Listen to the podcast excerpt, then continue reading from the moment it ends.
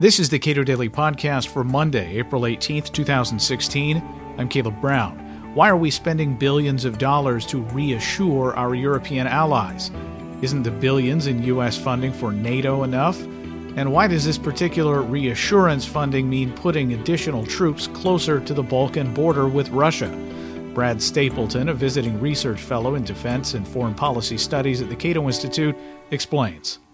Basically, the Re- European Reassurance Initiative is an initiative that President Obama announced in June 2014 following Russia's intervention in Ukraine, in which the United States pledged a billion dollars uh, to reassure European allies um, that the U- United States would uphold its commitments under Article 5 of the North Atlantic Treaty to defend them um, in the face of Russian aggression. All right. Now, Article 5 of the NATO Charter, that's been invoked once? That's right, following September 11th. What is our general relationship with these other NATO countries? Um, the United States pays a disproportionate share of uh, NATO's funding. That's right. Um, I think U.S. Uh, defense spending ranges somewhere around 3.5% GDP. Um, NATO members are supposed to spend at least 2% of GDP. Uh, I think this past year, only five NATO members, including the United States, met that threshold.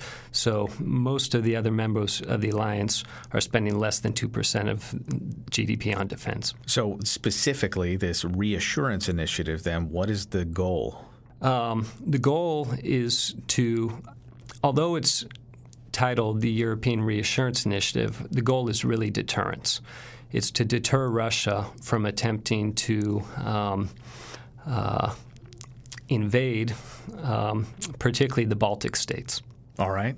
And so Estonia, Latvia. Latvia uh, what is there any evidence that, that Russia might do that? Um, there's no immediate evidence that Russia has designs on the Baltic states, but there's significant concern uh, in the West that, given the fact that Estonia and Latvia have large ethnic populations, uh, Russia could use that as a pretense to intervene, as they did in Ukraine.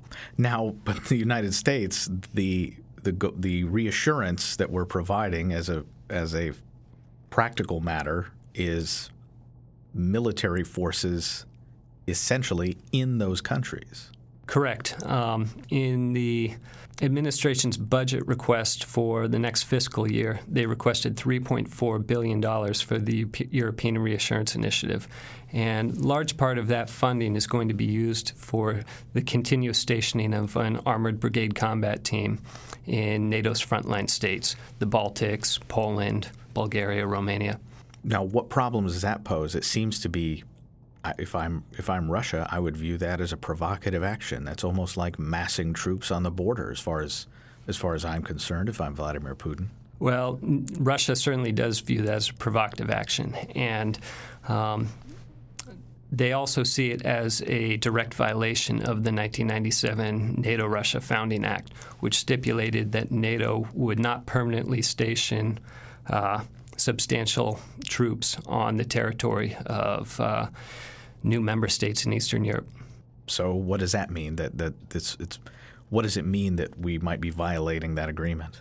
Well, the United States has tried to finesse that issue by arguing that because these are rotational forces, um, they don't actually constitute a violation of the NATO Russia Founding Act. But I think it's clear that Russia, as I said, views it as a violation, and I think this will only poison U.S. Russia relations further. So we're spending potentially 5 billion or more dollars to reassure our NATO allies that uh, we will not stand for Russian aggression, but in doing so, we are potentially aggravating our own relationship with Russia and violating previous agreements that the United States has made. Correct. And so I think you have to look at weigh the costs and the benefits of the European European Reassurance Initiative. And I think there's no doubt that having a U.S. military presence in NATO's frontline states will deter Russian aggression, assuming that they have any intent on invading the Baltics or any other Eastern European member states. Um, at the same time, though, by antagonizing Russia, it could make um, resolving our differences, resolving issues like the Ukrainian conflict, much more difficult. So, why don't these European countries just kick in a little more for their own defense and handle this problem themselves? I mean, if they want reassurance that uh, they would be, they could adequately deter uh, Russia from uh, some sort of incursion, then why aren't they spending more? Well, proponents of the European Reassurance Initiative have made the argument that if the United States wants European allies to increase their defen- defense expenditures, the United States needs to provide leadership. And on the face, there would seem to be some truth to that. In uh, over the past year, a number of European allies have announced significant increases in their defense budgets. In so doing, they haven't made significant uh, pledges to station troops in Eastern Europe as the United States has. And I think if the United States were to perhaps pull back and assume a role of more of a reinforcer than as a frontline defense state, um, that would provide additional incentive for European allies to do more for their own defense. Brad Stapleton is a visiting research fellow in defense and foreign policy studies at the Cato Institute.